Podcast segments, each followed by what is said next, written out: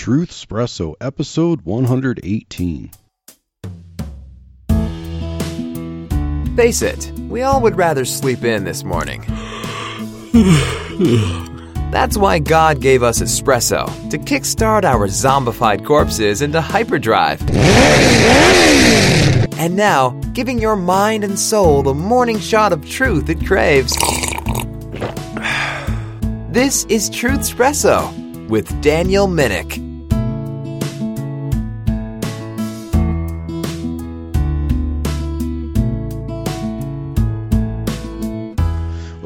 This is Daniel Minnick, the host for Truth Espresso, and welcome to Truth Espresso Express. Yes, this is the series of episodes. Well, not really a series, but these are episodes recorded in Studio 2. And if you listen to the last episode of Truth Espresso Express, I explained that Studio 2 is my car. Excuse me.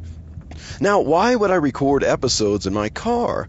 Well, sometimes I have some ideas that I'd like to get out that um, are not apropos um, for arranging uh, the regular recording in my home studio with my nicer microphone stuff and uh, being a father of four kids and having a job and so on and this job this software development job actually has me uh, going into the office. So I do have to drive into the office uh, four days a week and drive home, of course. Excuse me. And so that gives me an opportunity to record on the go. And so, you know, you might hear some sound effects, some sounds of uh, a GPS uh, telling me directions. Not that I need it for directions to get to work, but you know, you never know when those accidents and stuff might happen, and I might need it to tell me an alternate route. And so that's why I do, th- why I use my GPS. And you might hear a turn signal.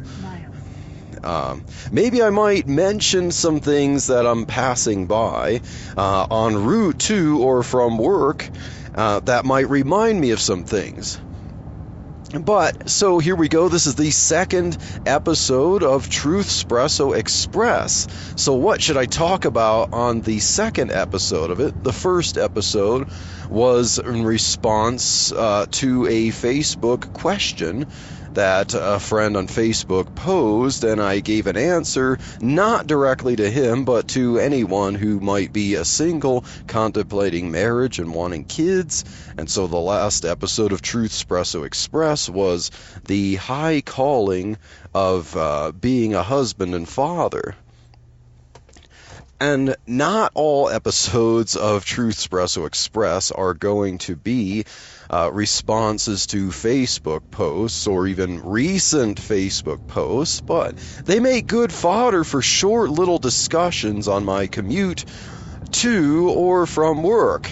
And so, one thing that came to my mind was um, uh, a, a, discussion that I had a little bit in exchange on Facebook. This was not recent, this was, um, I believe, at least a year ago with uh, a Lutheran by the name of Evan on Facebook. And there, there was a thread on Facebook talking about what baptism does, water baptism. And I am a Baptist, and so I have my ideas that are different from the Roman Catholics there, the Presbyterians there, and the Lutherans there, and the Church of Christ, if any of them were there. And um, so Evan was a Lutheran there, and I know Evan has um, been on, I think, at least two debates. Um, so I know Apologetics Live uh, with Andrew Rappaport, he had Evan to give the Lutheran side of water baptism on, I think, two debates, uh, various topics. One with Ken Cook on uh, does baptism save, and um, another one I think uh, was on infant baptism. But so I remember having a short little exchange, um, giving my understanding of First Peter three twenty one, and uh, as a Baptist, you know, Baptists might have a little bit of a difficult time struggling with um, how to understand 1 Peter 3:21, and I've heard different explanations from Baptists to explain what does it mean. So, what does 1 Peter 3:21 say? Um, of course, I'm going to have to quote it from memories. I'm driving. I'm not going to be reading. I don't read and text like that, like some other people do while they're driving. But the context of that is where it says that eight souls were saved by water. Talks about Noah and his family being brought safely through the flood, and so eight souls were saved by water. And then 1 Peter 3:21 says, "The like figure whereunto even baptism doth also now save us." Um, you know, not the putting away of the filth of the flesh, um, but uh, an answer of a good conscience toward God by the resurrection of Jesus Christ, something to that effect. I'm, I'm uh, stating it as much as I know from memory, but I think that's the gist of the verse. So it says that, like Noah and his family were saved through the water of the flood, that is a figure, an antitype, an antitupon of how we as believers in Jesus Christ are saved by baptism. So, yeah, when you see um, the Apostle Peter say that baptism also now saves us or saves you, I know there's a variant in the text there, but it doesn't, uh, you know, affect the meaning there. So, how does baptism save us? And of course, uh, a very common understanding is to say that it means wa- the act of water baptism justifies you before God. It is the first and necessary um, initiation, rite, ordinance, sacrament that results in washing away your sins, justifying you before God. And uh, I know Lutherans differ from Roman Catholics, and Lutherans believe that uh, faith um, is present in water baptism, and so that mm, there goes my GPS telling me I'm getting ready to go on the highway there. But Lutherans differ from Roman Catholics in that Lutherans will say that there's faith present in uh, water baptism, and so they might say something like all baptisms are believers' baptisms, and Consequently, also all baptisms are infant baptisms, something to that effect, to say that, you know, everyone who's baptized is like an infant, or even that infants themselves, you know, when they're baptized, they actually have faith, and so it's a believer's baptism. Um, you know, Roman Catholics don't necessarily make the argument that faith is present in baptism. They're just going to say that baptism washes away sins, the act, the sacrament, regardless if the person upon whom it is performed actually does have faith. So there's a difference there. Uh, Church of Christ are going to say that, you know, they believe in credo baptism like Baptists, but they believe that the act of baptism um, saves you in that it's necessary for salvation. Um, but you know it doesn't in any way sanctify you. It's just it's just a you know, bootstrap uh, act of obedience that's necessary for your salvation. Uh, it doesn't regenerate your heart or anything like that. You just have to do it to be saved, or you have to do it as one thing that's necessary for the whole of what you need to do and to maintain your salvation.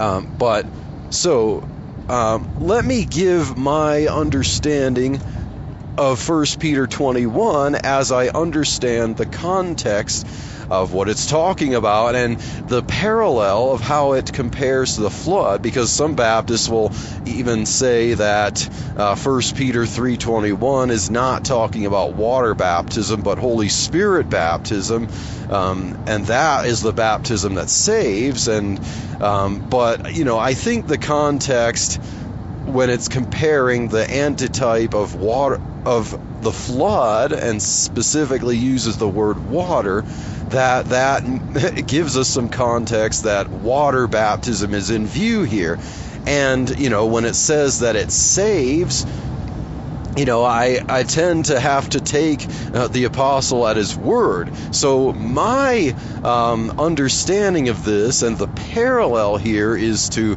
figure out well, what exactly does the apostle mean by it saving us? You know, because the word save can have uh, different meanings or different flavors or different aspects when it refers to the life of the Christian. So, that is the angle with which I am coming at it that it is talking about water baptism, and it does say that it saves, but um, what exactly does that mean? Does that mean it justifies?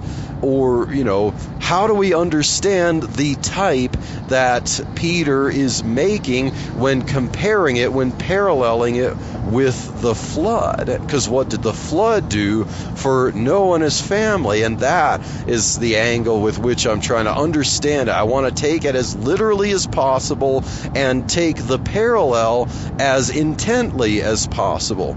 So, does water baptism justify one before God? Is that what Peter is saying? Well, what about that parallel with Noah? Because if we go back to Genesis um, chapter 6, and I believe it was verse 9, where it says that um, Noah was a just man, a uh, righteous man, uh, Zedek, and that word is often referred to uh, an Old Testament saint in, um, in the Bible, and so it seems to clearly say that Noah was just, was uh, you know regarded by God as just before God told him to build the ark, and that plays a role here.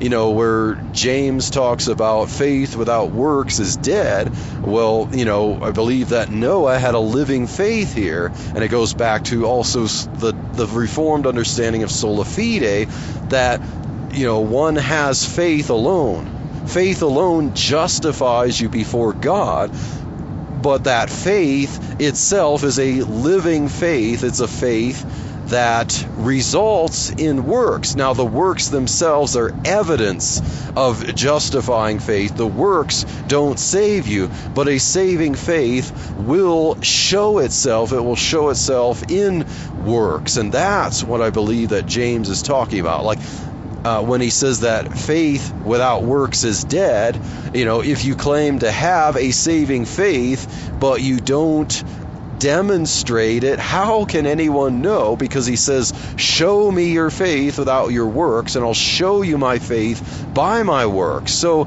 you know, how can anyone know that you have faith unless they can see it in action? And so, a faith that justifies someone, the faith alone that justifies, will ultimately demonstrate itself in works. And, and so, if there's a faith, a so called faith, that doesn't have any evidence in, you know, in works, that is, how can you really understand that as a, an actual faith in God? But uh, so that is the background with which I'm understanding Noah and the flood. And in Genesis chapter 6 and verse 9 says that Noah was a just man, and Noah found grace in the eyes of the Lord, favor in the eyes of the Lord. And then God gave Moses the command to build the ark. And I, I recently on Facebook responded to uh, a question that or a challenge that someone posed claiming that Noah building the ark justified him? Well, it says that Noah was Zedek, or righteous or just, before he built the ark. And if we understand James chapter 2, uh, verse 14, and so on properly, that passage about faith and works, um, you know, that James is putting the, the works as. Um, associated with the faith. He's not saying, okay, you have to have faith, and then you also have to add works to it to be justified. No, he's saying you're justified by a true faith, and that faith is one that works. But faith alone actually justifies you. It's a real faith. And so, because Noah was Zedek or righteous, there, therefore God gave him the command to build the ark, and Noah obeyed. And that was evidence that he was Zedek before God. He obeyed the command to build the ark. And then, as we know from the account, uh, the flood waters called all, covered all over the high mountains, and um, God destroyed all the humans besides Noah and his family. So it was Noah and his wife and their three sons and their wives. So there's a total of eight people, and Peter mentions that there were eight souls that were saved through water. So, this is the context with which we should understand how it was that Noah and his family, the eight souls, were saved through water, and how that parallels water baptism for the believer. So, did the flood itself literally justify Noah before God? Uh, I would say no, because he was righteous before he built the ark and before the flood happened. What did the flood do to everyone else who was literally submerged in the water? Well, they were destroyed. Now, I'm not going to push that one. Oh, there goes my GPS. It's telling me not to turn onto another highway, but to stick to the one I'm on. Okay, and that's what I'm going to do. I'm going to stick on, um, stick to the narrow way here on understanding water baptism. So, um, Noah and his family were saved through the water. The water destroyed the enemies of God. So the water separated Noah and his family from uh, you know, it identified them as distinct, as separate from the influence of the wicked world. And that is how I understand that the flood, uh, that baptism saves, and how the flood is a parallel here to how baptism saves us. Because if we read, uh, you know, and it says, not the putting away of the filth of the flesh. Now, I understand, you know, this doesn't mean that he's not talking about water baptism. He is, but he's saying saying that water baptism doesn't save us by washing literal uh, filth, literal dirt from our body, but it is an answer or a pledge or a response, you know, of a good conscience before God. So, you know, I believe that water baptism in the Bible at all times is associated with faith. It's not someone else's conscience before God. It is the one who is being baptized. And so 1 peter 3.21 i would say that you know it's a pledge of a conscience before god. It demonstrates that the person being baptized does in fact have saving faith. And saving faith is what justified. So the parallel there noah was justified. He was righteous before building the ark and before going through the flood so, how did the flood save Noah and his family? Well, the wicked there would persecute them, and God destroyed them, and God used the flood to identify them as a distinct and special people according to the the actions, the the the pledge of that conscience that Noah had in uh, following through with building the ark and going through uh, the flood waters. And so those who are baptized with that parallel in mind, they have justifying faith in the act of baptism, well, before water baptism. And then water baptism is an act that reflects a regenerated heart. They have, they are expressing through baptism what they have in their heart uh, as a pledge uh, before God, uh, a pledge of a good conscience before God, uh, you know, an answer, a response. And so, well, then, what does it mean that it saves them? Well, just like the flood saved Noah and his family, it didn't justify them before God. It saved them from the influence of the world. It's it's it's part of it's the first step in sanctification, I would say. So the flood saved Noah and his family by being an action uh, being a pro, uh, you know, an action in which they um, were identified distinctly from the world publicly, um, and you know, so it separated them from the world, and that's what baptism is. It's a, it's a, an initiation rite into um, the body of Christ, the, the that distinguishes them as a people distinct from the world. And so uh, you know it, it, marks them off. And it's you know it's a step of obedience and it's a step of, of faith to sanctify yourselves from the influence of the world to be around Christians, to exhort one another to love and good works, and so it saves you at least it's intended to save you by the act, the pledge of living the Christian life from here on out. So, yeah, that's basically my understanding. And I think it's a literal enough one from understanding the parallel. Like, instead of just ignoring the parallel and saying, okay, water's mentioned in the flood. Peter says water, says baptism saves you. So water baptism justifies you before God. But, you know, did water, the waters of the flood, did the baptism, as it were, from the flood justify Noah one is family before God. I don't believe that the scriptures say that. I think it's clear, as I've uh, mentioned and repeated before, from Genesis 6, verse 9, once again, Noah was righteous, just, Zedek, before God, before the command to build the ark, before the flood waters. Now, the flood waters separated or, you know, marked out, identified, or removed the influence of the wicked people, the wickedness of the world from Noah and his family. And so that's what I think the nuance of this text is from this verse and from what the parallel does because I believe in taking scripture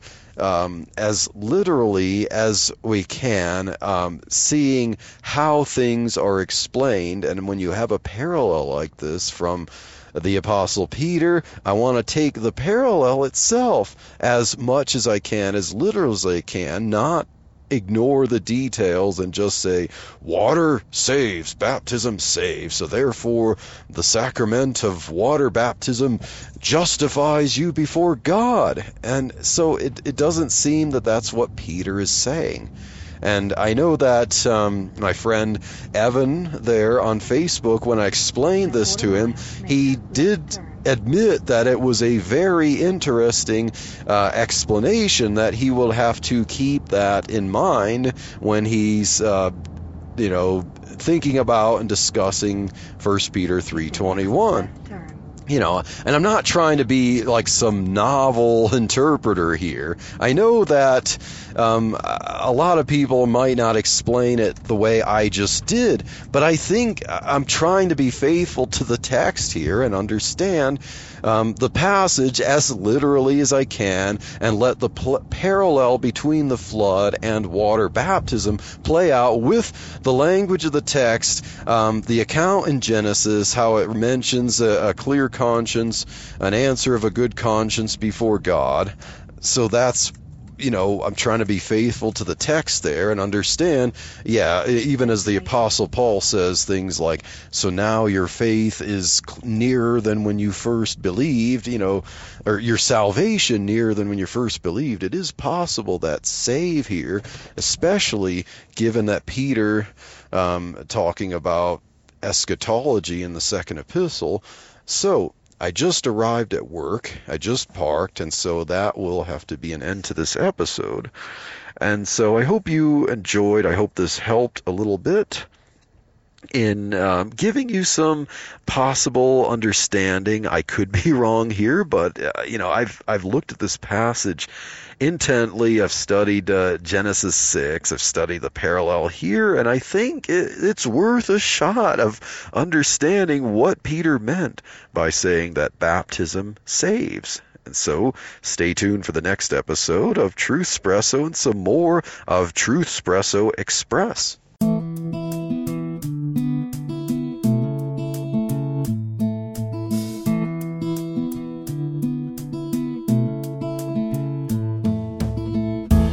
Thank you for waking up with Truth Espresso. Good morning, and God bless your day. Hey, friends, Daniel Minnick here again. If you liked waking up to this episode of Truth Espresso, I would really appreciate it if you would rate it on Apple Podcasts, Stitcher, or whatever application you use to listen to Truth Espresso.